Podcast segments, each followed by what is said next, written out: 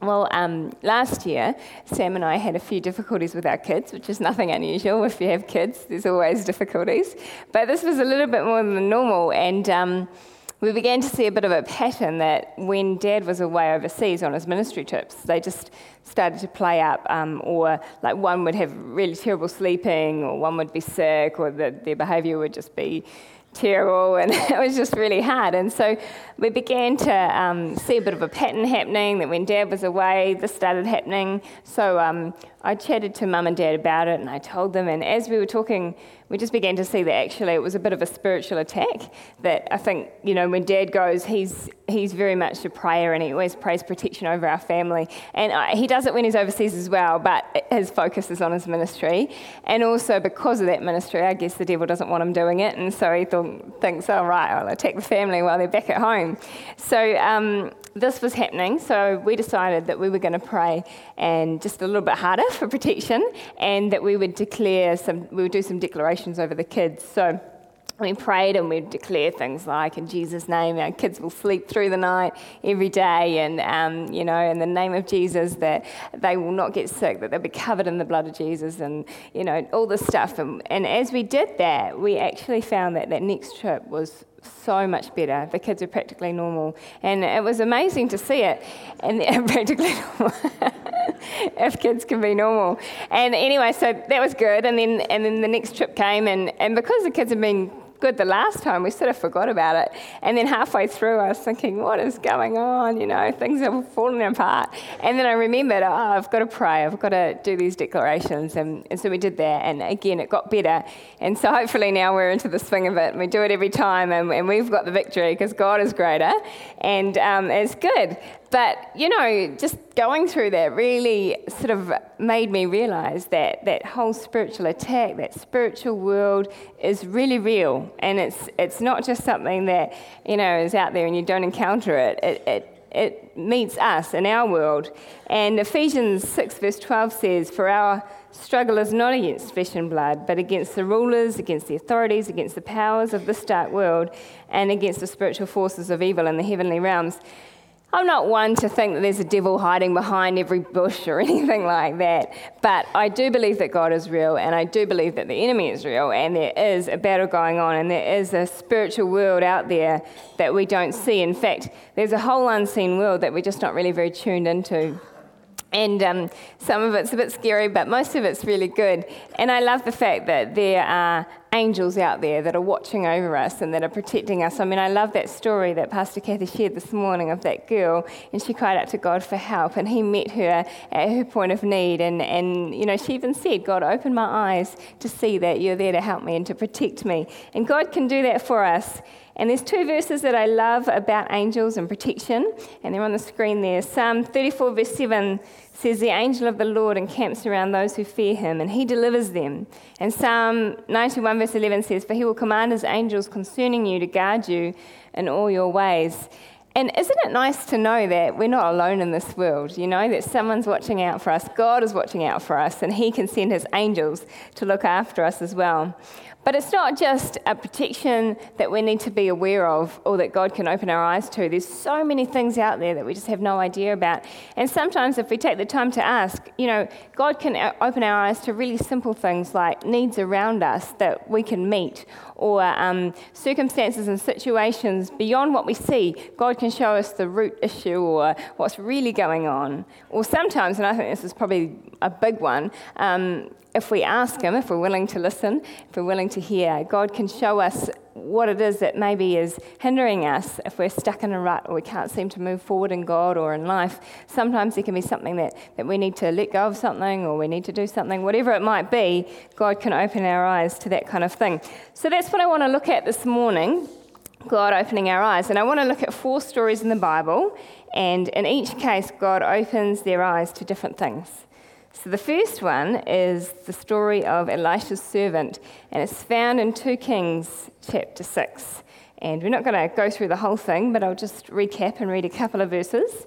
It's actually one of my favourite Old Testament stories. I think it's really cool.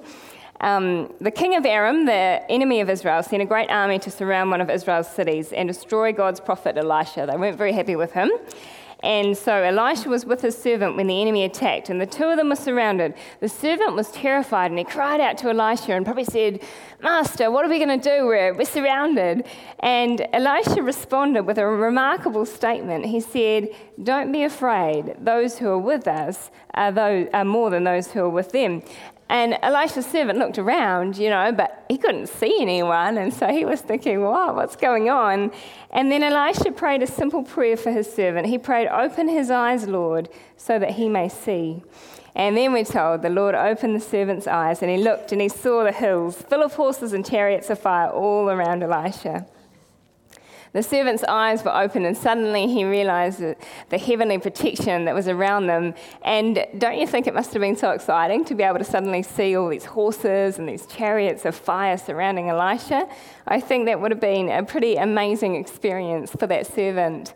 But you know what? That kind of thing may not happen exactly that way today, but it does happen today because the God that was the God of Bible times is the same God for us today. And, and if you begin to research it, if you look at stories, if you Google it, there's so many stories out there of people that have had angelic protection like this. I mean, um, I won't tell you all of them. I'll share one, but you know, there's there's heaps of them. I know of people that have been missionaries that, you know, some people came to attack them and then they backed away and they found out later that there were all these huge men behind them and they were angels, you know, and, and there's stuff like that. So much of it that goes on. It's awesome.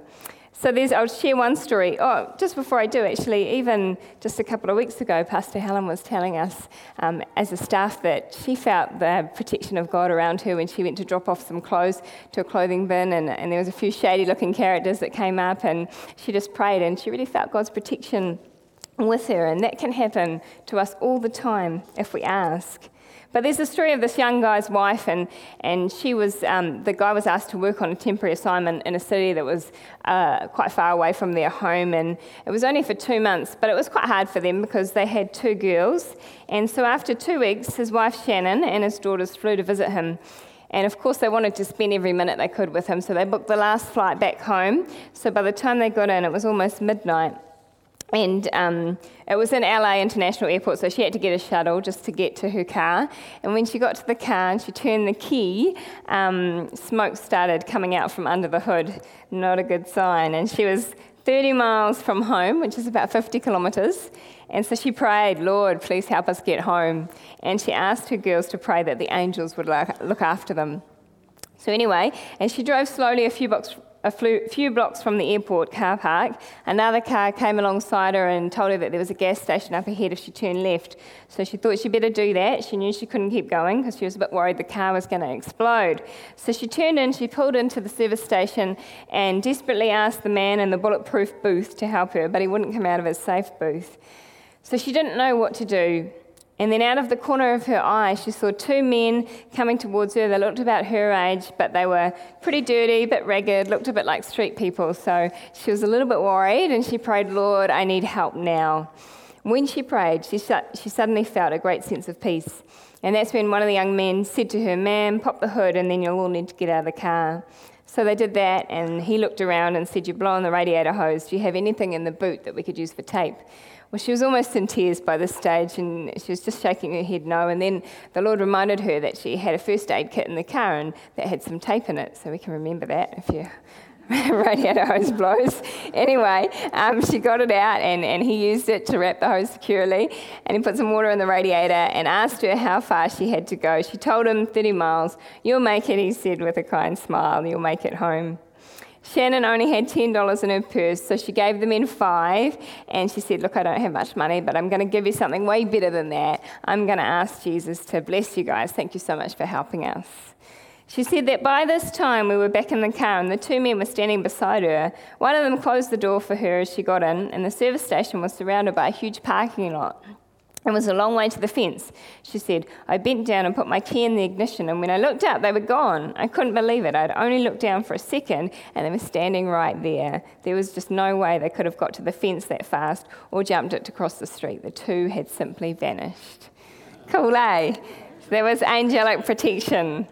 You know, as a mum, I don't know how many times I've had angelic protection over my kids, but I'm pretty sure it's, it's quite a bit because so many things can go wrong when you've got young ones. You know, they get a hold of something that's really dangerous, or you look the other way and they've gone out into the driveway, or something crashes. And, and I just know that my kids are protected by God's angels, and I always pray that. And I don't know how many times they've been rescued, but I'm sure it's a few, and it's very comforting as a mum to know that God is out there. All right, story number two. Um, this is found in Numbers 22, verse 21 to 39. We're going to read it. It's a bit of a funny story. It's about Balaam and his donkey. You might have heard of it. Balaam, he's a bit of an interesting character. He's a type of prophet, but um, he, is, he was evil and, and he had greed in his heart.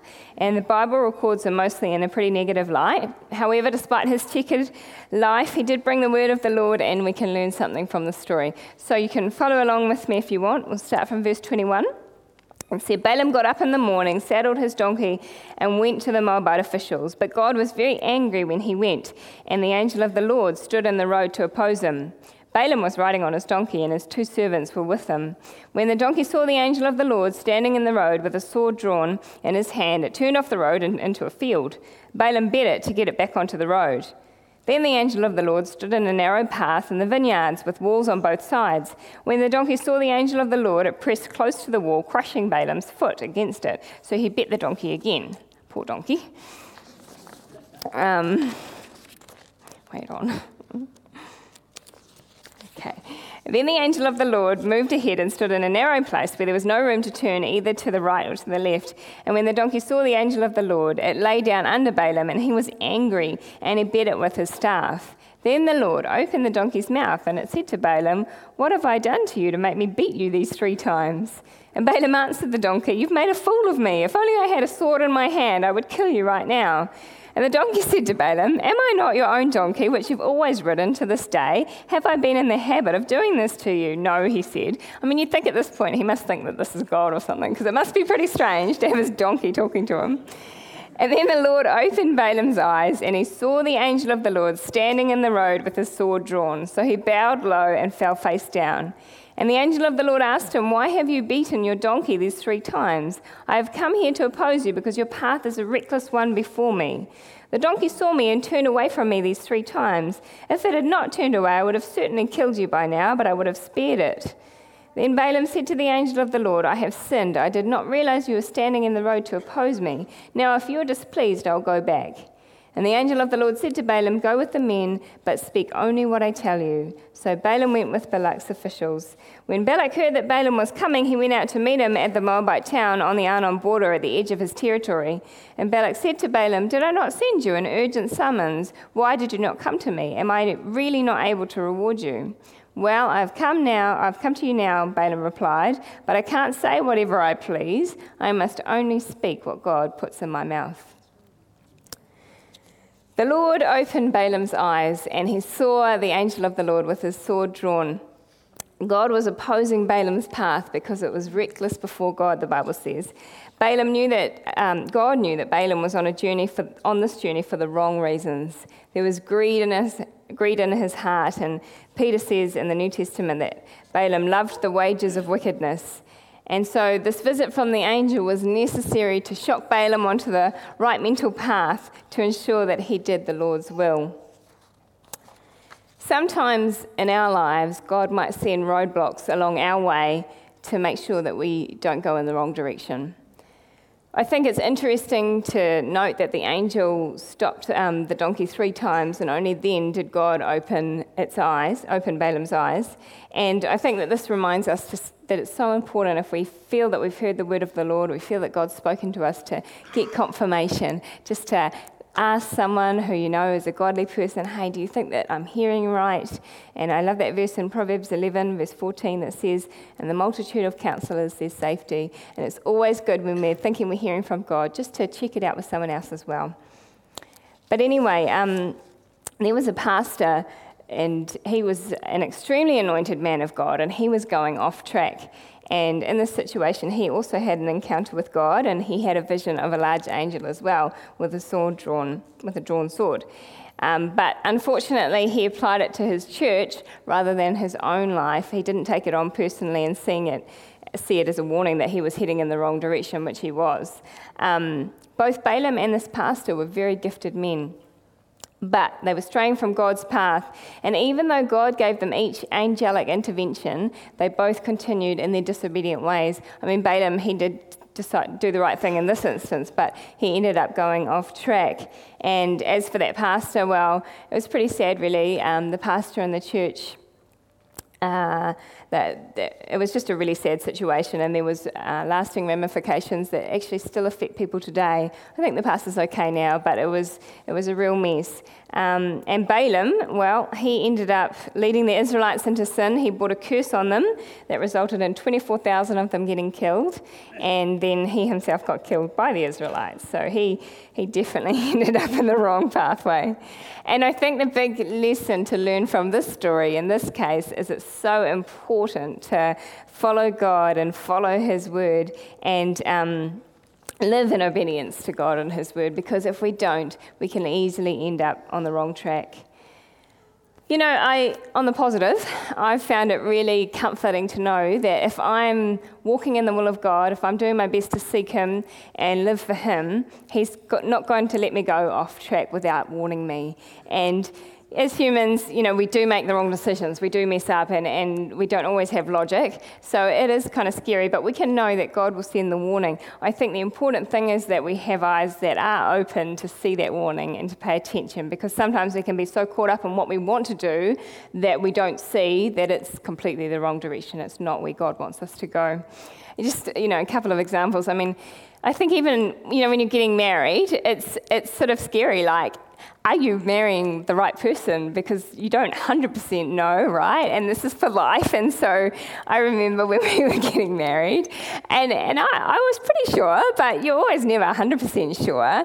And I just, I just prayed and I asked God, and I asked God, you know, that He would show me. And I, I did my checks and balances. I mean, mum and dad were happy, sort of. They, no, they were happy. They were happy. they were happy. And you know what? I got it right. Oh, that's the main thing. I got it right. And but you know it is it's a scary decision and but you can you can be confident that if you're asking god to lead you if you're following him if you're in his will he will show you if it's the wrong person you just got to listen that's the thing another time i remember sam and i um, we were trying to sell our first house and um, so we were looking for a new house, and there were these houses across the street that were being built, and so we thought, yeah, that looks great. We signed up for that. Um, but as time went on, I just, I just felt really uncomfortable about it. I felt this doubt in my heart, and so we decided we'd try and get out of it. And praise God, we were able to get out of it, which was a miracle in itself. And then um, we we got the house that we're in today, which is really great for us and so much better than what could have been. And another situation where we thought this is right, but God had other plans, and He showed us. And so we were able to stay on the right path. So, you know, we can take comfort in that. God will guide us. We just have to be walking with Him, getting counsel, and listening to what He's saying. All right, story number three. This is found in Luke 24. And um, I'll just summarize again. It's about Cleopas and his companion traveling home to Emmaus. The two were talking of Jesus' death and supposed resurrection, which they were having a little bit of trouble believing. And um, suddenly, Jesus appeared and started to walk with them. They didn't know that it was Jesus.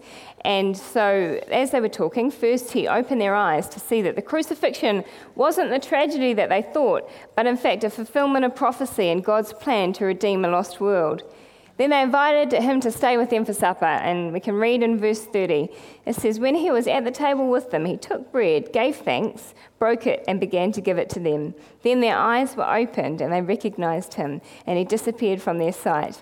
And they asked each other, Were not our hearts burning within us while he talked with us on the road, and he opened the scriptures to us? So they knew that it was Jesus, and they knew that he had indeed risen from the dead. The best revelation or eye opener that we can ever have is a revelation of Jesus. Whether it's through the scriptures or through a song or a dream or a vision or a person, um, when our eyes are open to Jesus, everything changes. And, you know, I think that sometimes we, might think it has to be a really dramatic thing, but it doesn't. I mean, even this morning, I thought the worship was amazing. And my favourite song at the moment is that song, I Believe in God the Father, I Believe in Christ the Son. And that's declarations of who God is. And I felt like a revelation yes, this is God, this is who I'm serving, and it builds faith. That can be an eye opener. All right, we've got one more story. I'm sure you all know this one. It's the story of Saul on the road to Damascus in Acts chapter 9. So we're going to read this one. Chapter 9, verse 1. Meanwhile, Saul was still breathing murderous threats against the Lord's disciples. He went to the high priest and asked him for letters to the synagogues in Damascus so that if he found any there who belonged to the way, whether men or women, he might take them as prisoners to Jerusalem. As he neared Damascus on his journey, suddenly a light from heaven flashed around him. He fell to the ground and heard a voice saying to him, Saul, Saul, why do you persecute me? Who are you, Lord? Saul asked. I am Jesus, whom you are persecuting, he replied. Now get up and go into the city, and you'll be told what you must do. The men traveling with Saul stood there speechless. They'd heard the sound, but they did not see anyone. Saul got up from the ground, but when he opened his eyes, he could see nothing. So they led him by the hand to Damascus, and for three days he was blind, and he did not eat or drink anything. And the story goes on to say that um, there was a disciple in Damascus called Ananias, and the Lord visited him and told him to go to Saul and to pray for him and put his hands on his eyes so that he might see again. In verse 18, he so Ananias does this, and in verse 18 it says, immediately something like scales fell from Saul's eyes, and he could see again. And he got up and he was baptized. And after taking some food, he regained his strength. In Saul, we see the greatest about face of anyone in history. Saul was zealous for God, but he missed the truth of Jesus. He thought he was doing the right thing by persecuting these followers of the way or Christians, um, but in actual fact, he was really persecuting the very God he was trying so hard to serve. He needed a revelation of Jesus, he needed a radical salvation experience, and he needed to know Jesus personally, and he had that on the road to Damascus. Saul, who we come to know as Paul, is never the same again after he falls to his hands and knees on that dusty road in the presence of God Almighty. Suddenly he could see the errors of his ways. He repented, he was baptized, and he went on to become one of the gospel's most ardent messengers. Paul traveled tirelessly through the ancient world, ancient world, taking the message of salvation to the Gentiles. He made three long missionary journeys through the Roman Empire, planting churches, preaching the gospel, and giving strength and encouragement to the early Christians. He's credited with being the author of 13 books of the New Testament, and he was martyred for his faith by the Romans. He was an amazing man, and what a radical salvation experience that was. Doesn't get much more radical than that. And that's the best eye opener story of all. You know, we all need our eyes open to Jesus. Whether, we're, um, whether we've met him before or whether we're Christians, we still need to know who he is and what he's done for us it's important that we have this revelation constantly so we can see who we're serving and that it keeps us from getting religious. You know, it's easy to get religious, but Christianity is all about having a relationship with Jesus and getting to know him more and more personally every day. So we all need this. We all have the ability, like these four men, to have God open our eyes. Because the Jesus we serve today is the same Jesus that they served, the same Jesus all the time. It might take a little bit more energy to be aware of it in today's society. We might have to look a little bit harder, tune in and listen with just a little bit more determination. But when we do, we can have our eyes open to see all that Jesus wants us to see. So, what do we take away from these four stories? It's great to hear them. What do we take away? My prayer is that something's already spoken to your heart. But let me just give you five real simple things that I think we can learn. The first thing is, I think that God wants us to see and be aware of the spiritual world. You know, it's real. It's more real than the world we live in. And sometimes that's hard to comprehend, but God wants us to be aware of what's going on. He wants us to start to tune in to that spiritual world. It's so important as Christians. Secondly, we can pray um, for help and angelic protection when we're in trouble, when we're facing difficulty, or when we're having a hard time, and know that God is there to watch over us and protect us. This can be even in situations, you know, maybe you feel attacked verbally, then you can ask God to protect you and shield you from those words that can cut deep. I know that Dad's had that experience before, and I'm sure he shared it.